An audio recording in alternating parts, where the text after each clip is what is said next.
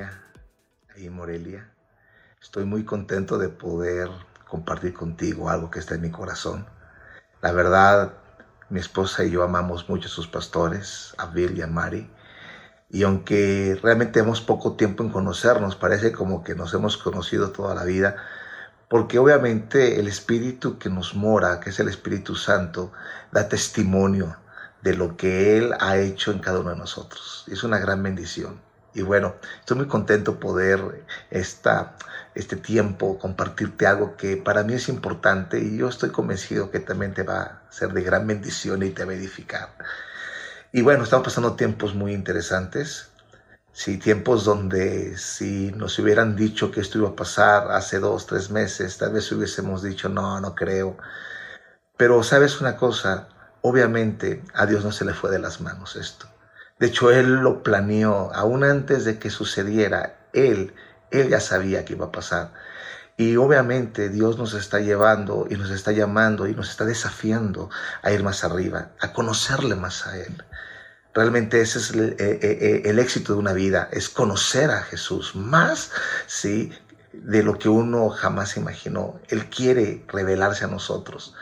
Y bueno, quiero leerte algo porque creo y estoy convencido que esos son tiempos de la agenda profética del pueblo de Dios. Y estoy convencido que lo mejor está por venir que este 2020 van a ser un parteaguas. De hecho, de, eh, comenzando este año, Dios habló a mi corazón diciendo que el 2020 era un año de visión clara. Y creo que, y creo que Dios lo está haciendo. Sí, obviamente está rompiendo todos los esquemas que tenemos o que el mundo tiene, todo donde uno ha puesto la confianza los está rompiendo, porque el único que es digno de confianza es el Rey de Reyes, es el Señor de señores, es Jesús, es el único digno de confianza. Y bueno, tenemos que reevaluar dónde está puesta nuestra esperanza. Y nuestra esperanza tiene que estar puesta en Jesús. Pero hay un texto en la palabra de Dios que creo que tiene que ver mucho con lo que tenemos que pedir. Sabes, tú y yo recibimos cuando pedimos, igualmente cuando pedimos su voluntad y pedimos que se haga lo que Él quiere. Y este es el tiempo donde nuestro corazón tiene que estar pidiendo más de Dios, donde tenemos que estar enfocados en Dios.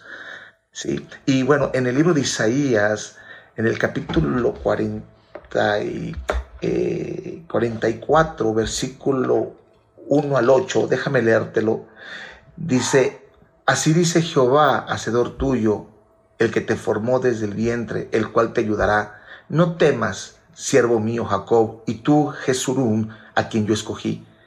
Porque yo derramaré agua sobre el sequedal y ríos sobre la tierra árida. Mi espíritu derramaré sobre tu generación y mi bendición sobre tus renuevos. Este dirá yo soy de Jehová y el otro se llamará del nombre de Jacob y otro escribirá con su mano a Jehová y se apellidará con el nombre de Israel. Así dice Jehová, Rey de Israel y su Redentor, Jehová de los ejércitos. Yo soy el primero y yo soy el postrero, y fuera de mí no hay Dios. A quien y quién proclamará lo venidero y lo declarará y lo pondrá en orden delante de mí, como hago yo desde que establecí el pueblo antiguo. Anúncienle lo que viene y lo que está por venir. No temáis ni os amedrentéis. No te lo hice oír decir desde la antigüedad y te lo dije, luego vosotros sois mis testigos, no hay Dios sino yo, no hay fuerte, no conozco ninguno. ¿Cómo, cómo Dios se presenta a sí mismo? No hay otro Dios como Él. No hay otro Señor, no hay otro poderoso como Él. ¿sí? Él mismo se presenta, yo soy Dios. Y dice, todo está ideado desde el principio. Dios tiene todo en control. Sabes, Él llama el final desde el principio. O sea, Él hizo la creación y manifestó la creación completa y luego Él la hizo que se desarrollara. Nada de lo que está pasando a Él se le va de las manos. Nada a Él le llega o le, o le, cae por sorpresa. Y a mí me impacta este punto el hecho de que Dios tiene, sí, y Él sabe lo que Él está haciendo. Y ese es donde tiene que estar nuestra confianza. Ahora, Él promete el derramar, dice la palabra de Dios, de su espíritu sobre nuestra generación. ¿Sabes que cada generación ha tenido un testimonio de la gloria de Dios? Cada generación que ha estado sobre la tierra, si Dios ha manifestado, el hecho que a veces no nos demos cuenta, mira, yo soy un tremendo apasionado de los avivamientos. Y en cada generación Dios ha manifestado su testimonio. Y no va a ser la excepción. Esta generación tendrá el testimonio del poder y del derramar del Espíritu Santo. Ahora, dice la palabra, ¿sí? Que Él es nuestro creador, es nuestro formador. Sí, de hecho está hablando en el primer versículo, dice, así dice Jehová, Señor tuyo, el que te formó desde el vientre, el cual te ayudará. No temas, siervo mío Jacob, y tú Jerusalén, a quien yo escogí. Qué tremendo. ¿Cuántos saben que Israel, cuántos saben que Jacob es la misma persona, pero transformada? Y sí, Dios está transformando nuestro corazón. Dios quiere transformar nuestro corazón. Dios está transformando tu corazón. El que comenzó la buena obra, la va a terminar terminar en tu vida, la va a terminar, es una garantía. Y obviamente Él nos conoce, Él sabe cómo son, Él sabe que tienes miedo a lo que está pasando, Él sabe que estás preocupado por tu economía, Él sabe que estás eh, eh, preocupado tal vez por tu salud, Él sabe que estás preocupado por la situación de tus hijos, del futuro, Él lo sabe, pero sabes una cosa, Él está con sus manos extendidas y le está hablando, le, está diciendo y te está diciendo y le está diciendo a Jacob, le está diciendo a su iglesia, yo te escogí. ¿Sabes que Dios te escogió? Tú y yo fuimos escogidos por Él. Y bueno, cuando uno escoge algo o alguien, uno obviamente analiza y checa. Cuando yo voy, por ejemplo, a, una, a una frutería y escojo una manzana, yo veo cómo está esa manzana. Yo no escojo cualquiera, yo escojo la manzana y la veo. Y si tiene una falla, yo sé que tiene una falla. Sabes que Dios te escogió y sabes, en medio de este punto te escogió para brillar. Ahora dice la Biblia que Él derramará de su espíritu gloriosamente sobre el sequedal. ¿Sí? Sabes, Dios hace una diferencia. Mire, yo no quiero meterme en mucha bronca, pero realmente no toda la gente son hijos de Dios. Los hijos de Dios somos aquellos que hemos recibido a Cristo. Dice Juan capítulo 1 que aquellos que le recibieron, aquellos que creen en su nombre, les dio potestad de ser llamados hijos de Dios. Tú eres un hijo de Dios, no hecho por carne, no hecho porque vas a una iglesia, no hecho porque te, te, te, congregas en una congregación. Tú eres hijo de Dios si tú has creído y has puesto tu confianza y Jesús es tu Salvador. El Espíritu Santo te hace nacer nos hizo nacer. Y el pueblo de Dios, escúchame, no tiene la misma agenda que el pueblo que no conoce a Dios. Eso está muy claro en el hecho de en Egipto. Dios hizo diferencia entre su pueblo y el pueblo de Egipto. Y yo estoy convencido que Dios va a hacer y está haciendo diferencia entre los que le conocen o no le conocen. Ahora, Dios quiere condenar a los que no le conocen. No, Dios quiere rescatarlos. El deseo del Padre es que todos vengan y todos vengamos al arrepentimiento. Pero obviamente hay una diferencia. ¿Cómo, ¿Cómo esa gente que no conoce a Dios va a correr a Dios cuando vea a Dios obrar en tu corazón, obrar en tu vida, cuando vea a Dios manifestándose en medio de la situación? Aún esta pandemia es para mostrar quién es el que nos habita. Y sabes, dice la palabra que Él hará caer y Él hará llover, derramará su lluvia. Ahora, esto de, de, la lluvia, ¿sí? Habla obviamente del mover de Dios. Habla de, la obra que Dios hizo. Mira, mira lo que dice en Oseas capítulo 6, versículo 1 al 3. Dice, venid y volvamos a Jehová, porque Él arrebató y nos curará, hirió y nos vendará nos dará vida después de dos días y en el tercer día nos resucitará y viviremos delante de Él y conoceremos y proseguiremos en conocer a Jehová como el alba está dispuesta a su salida, vendrá a nosotros como la lluvia, como la lluvia tardía y temprana a la tierra. Ahora, eh, entendemos que lo que está hablando, por lo menos yo lo entiendo así, es habla de la obra de la cruz. Él murió y resucitó al tercer día y si porque Él vive, nosotros vivimos. ¿sí? Él es el que nos da vida. Él resucitó al tercer día y dice que vendrá obviamente sobre nosotros vendrá como lluvia tardía y como lluvia temprana. Sabes, yo creo que la lluvia temprana ya vino. Sí, la gente agricultora o la gente en el Medio Oriente, sí, entendían este concepto entendían el hecho de que Dios, o que la lluvia, sí, tiene que ver con una temporada temprana y una temporada tardía. Es necesario la temporada temprana de la lluvia porque ablanda los surcos, porque hace que la semilla pueda ser, obviamente, eh, eh, eh, la tierra sea, sea ablandada y obviamente la semilla tenga oportunidad de penetrar en la tierra. Pero viene otra lluvia y es la que te quiero hablar. Esa lluvia tardía que Dios ha preparado, esa lluvia temprana que Dios preparó, ya se manifestó de una manera histórica, por decirlo así, en el Pentecostés. Estaban ahí reunidos, unánimes, estaban orando, estaban clamándole al Señor, buscando. Y dice la Biblia que vino como un viento recio. Y cuando llegó ese viento recio, dice que se posicionaron sobre ellos como llamas de fuego y comenzaron a hablar las maravillas en los idiomas diferentes. Es impresionante cuando uno lo lee. ¿Por Porque es una cosa que es real y que fue real. Y dice la palabra que se padró Pedro y empezó a decir, señores, hermanos, esto que ustedes están viendo, porque toda Jerusalén se conmovió, esto que ustedes están viendo, esto lo profetizó el profeta Joel. Y Joel lo habló, mira, en Joel capítulo 2, versículo 23, a mí me, me fascina este tema. Dice, vosotros también, hijos de Sión, alegraos y gozaos en Jehová, vuestro Dios, porque os ha dado la lluvia a su tiempo y hará descender sobre vosotros lluvia temprana y tardía como al principio. Las eras se llenarán de trigo y los lagares rebosarán de vino y aceite y os restituiré los años que comió la oruga el saltón, el revoltón y la langosta, mi gran ejército que envié contra vosotros, comeréis hasta saciaros y alabaréis el nombre de Jehová vuestro Dios, el cual hizo maravillas con vosotros, y nunca jamás será mi pueblo avergonzado. Y conoceréis que en medio de Israel estoy yo, y yo soy Jehová vuestro Dios, y no hay otro y mi pueblo nunca jamás será avergonzado. Y después de estos días derramaré mi espíritu sobre toda carne. ¡Ah, qué glorioso!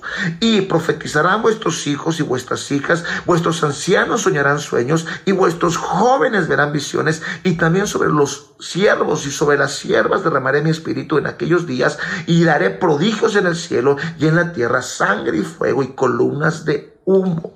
¡Wow! Joel capítulo 2, versículo 23 al 30. Y, y Pedro identifique ese momento con esto. Dice, este es el comienzo de la lluvia que Dios prometió. Una lluvia temprana. Una lluvia que los transformó por completo. Una lluvia que los llevó de ser unos pescadores, por decirlo así, en la, en la riviera del mar de Galilea, a ser hombres que transformaron, que hizo una reforma de una manera gloriosa.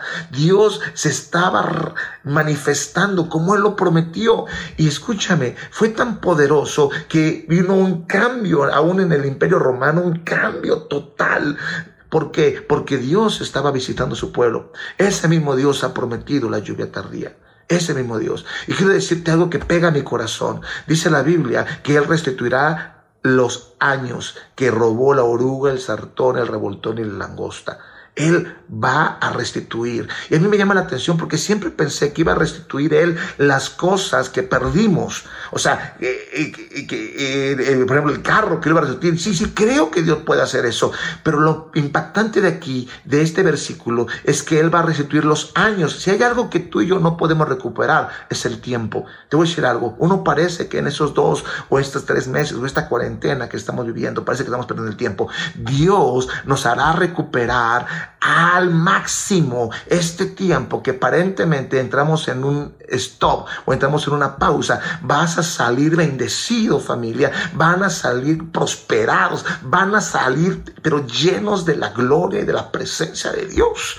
Vamos a salir fortalecidos, con una fe fortalecida, con una revelación fortalecida. No va a ser tiempo perdido, va a ser tiempo ganado. Y no solamente eso, creo que Dios nos está llamando a gobernar las redes sociales.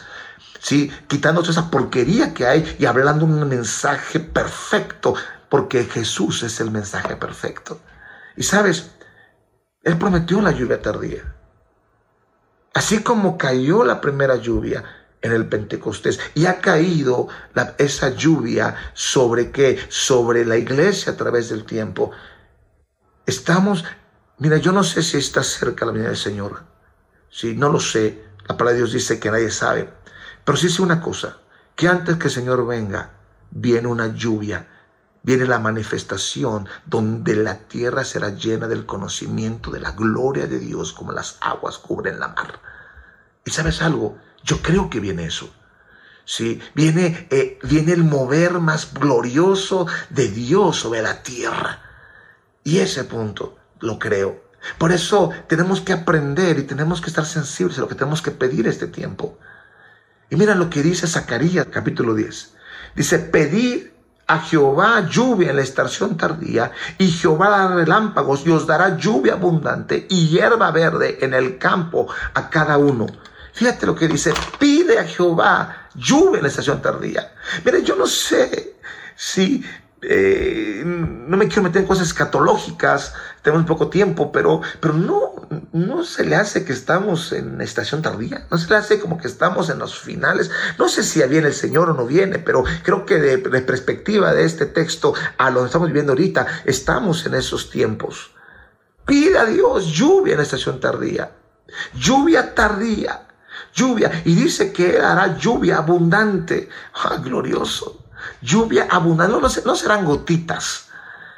Miren, aún yo siento en mi propia vida que hemos tenido la primera lluvia, o que yo tengo la primera lluvia, la, temprana, esa lluvia que me hizo venir a Cristo, esa lluvia que hizo que mi corazón se ablandara, esa lluvia que hizo que mi corazón estuviese sensible a Dios, siendo una persona dura, una persona soberbia, eh, hablo de mí, siendo una persona eh, totalmente engañada, manipuladora, de repente vino esa lluvia a mi vida y ablandó mi corazón y entró la semilla del la palabra de Dios. Entró y me transformó, hizo algo glorioso en mi vida. Usted no me conoce, pero la gente que me conoce da testimonio de la obra de Dios en mi vida, de la obra de Dios. Y sabes una cosa, creo que así como ha venido la lluvia temprana a mi vida, también ha venido a ti la lluvia temprana. Te has convertido a Cristo, caminando en tus propios caminos, de repente vino algo, obviamente su palabra, vino su presencia y te atrajo. Esa es la lluvia para mí temprana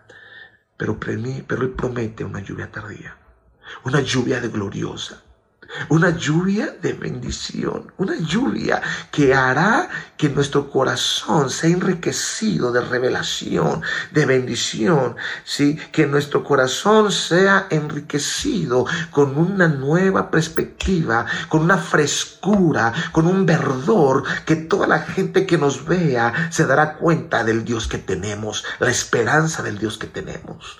Viene lluvia para tu vida. Pide lluvia, pide lluvia tardía. Pide esa lluvia del Espíritu Santo. Mira, ha, habido tantas cosas, ha habido tantas situaciones, escúchame, que quieren quitar la, eh, el objetivo, la mirada de Dios. Es que tenemos que agarrarnos de Él porque viene lo mejor. Mira, mira lo que dice Santiago en el capítulo 5, versículo 7. Dice, por tanto, hermanos, tened paciencia hasta la venida del Señor. Mirad cómo el labrador espera el precioso fruto de la tierra, aguardando con paciencia hasta que reciba la lluvia temprana y la tardía. Mira, que aún Santiago habla de que antes de que venga el Señor viene esa lluvia temprana y tardía.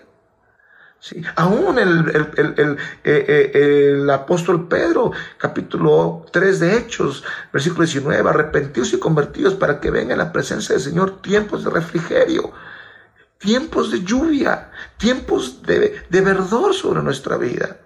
Sabes, cosas gloriosas están pasando. Dios quiere, Dios, Dios no se ha escondido, Dios quiere seguir obrando. Y así como lo ha hecho a través de los tiempos, como vuelvo a repetirte, soy un apasionado de los avivamientos. Si así como lo ha hecho en los diferentes avivamientos que nos han impactado, tú que has leído, sí, que han impactado, Dios no se ha escondido. Dios está buscando un pueblo. Dios te está buscando a ti. Dios te está desafiando a ir más arriba. Lo que Dios quiere hacer contigo es glorioso. Lo que Dios quiere hacer contigo ha preparado este tiempo. No, no, no para avergonzarnos, no para que nosotros huyamos y nos metamos en nuestros temores, sino para que nosotros levantemos nuestra mirada sabiendo que Dios está con nosotros. Y sabes, viene lluvia de salvación sobre las naciones, viene lluvia de sanidad sobre las naciones, viene lluvia de sanidad sobre Morelia. Aleluya. Lluvia de sanidad sobre Guanajuato. Lluvia de sanidad sobre México. Viene y eso lo tenemos que pedir. Tenemos que estar enfocados, Señor. Manda lluvia. Pedir lluvia, dice la palabra en la estación tardía. Y ese es el deseo de nuestro corazón. Miren, yo no le estoy pidiendo al Señor que pare la pandemia. Usted dice, ay Dios, yo no estoy pidiendo eso. Yo estoy pidiendo al Señor, Señor, derrama tu lluvia. Entonces usted dice, pero ¿cómo, pastor? ¿Cómo se le ocurre no pedir que, que se pare la pandemia? No, yo no pido que se pare la pandemia. La pandemia vino por un propósito. Yo le pido, Señor, derrama tu lluvia. derrama tu lluvia. Derrama tu poder.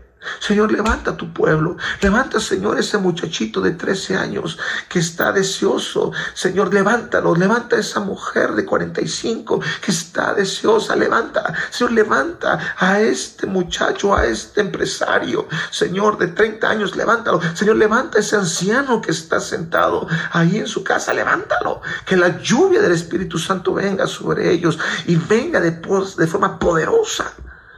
Su pueblo jamás será avergonzado. Y eso es el sentir de mi corazón. Sí, yo creo que Dios tiene todo en control si tú se lo dejas. Si tú y yo le permitimos, tiene el control total. A Él no se le fue de las manos. Sí, y quiero referirme de nuevo al capítulo 44 del libro de Isaías. Porque dice, así dice, así dice Jehová, hacedor tuyo, el que te formó desde el vientre, el cual te ayudará. No temas. ¿Sabes que en la lluvia temprana Dios no los dejó? Dice que Él daba testimonio. Salían a la calle y la sombra de Pedro levantaba a los enfermos. Ahora, no era, no era Pedro realmente, era la presencia de aquel que estaba en Pedro. Era, era esa lluvia de gloria que Pedro tenía. ¿Sí? Pablo dice que tomaba los, los, los, los, los, este, las toallas y las mandaban a los enfermos y los que estaban endemoniados, los demonios salían y los enfermos eran sanados. No era Pablo en sí, era la gloria, la presencia, era la lluvia de Dios sobre Pablo, sí, que Dios usó y Dios respaldó. Él te ayudará, Él nos ayudará. Él no te dirá que vayas y después él se esconderá para que, para que tú quedes en vergüenza. No, Él estará y está con nosotros. Él estará contigo.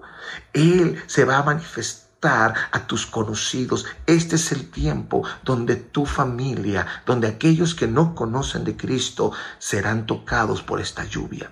Este es el tiempo donde aquellos amigos que tienes que se han burlado de ti van a caer a los pies de aquel que tú le has entregado tu vida, que se llama Cristo.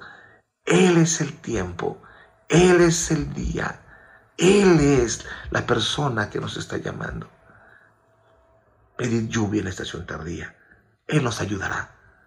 Quiero decirte, mucha gente tiene miedo del próximo tiempo, hablando de la economía qué va a pasar, la economía, el petróleo, ¿sí? la situación de las empresas que están cerrando, que han cerrado, los pequeños negocios que no tienen. Te voy a decir algo, Él te ayudará, Él estará por ti. Él, Él, Él, Él prometió y Él no se va a ir. Ha preparado la lluvia, ha preparado el tiempo. Y sabes qué, no temas ¿Por qué? Porque Él no se ha olvidado su promesa. Viene lluvia en la estación tardía. Viene lluvia para Morelia. Señor, te doy gracias y te pido que bendigas en el nombre de Jesús a esta hermosa familia. Gracias por tu gracia y por tu misericordia. Gracias, Señor, por Bill. Gracias por Mary. Gracias, Señor, porque tú los has sostenido y los seguirás sosteniendo de una manera gloriosa. Y yo te pido, Señor, que esa realidad de tu espíritu cada vez sea más tangible en esa hermosa iglesia en el nombre de Jesús. Amén. Gracias familia. Dios te bendiga. Espero pronto verlos. Gracias.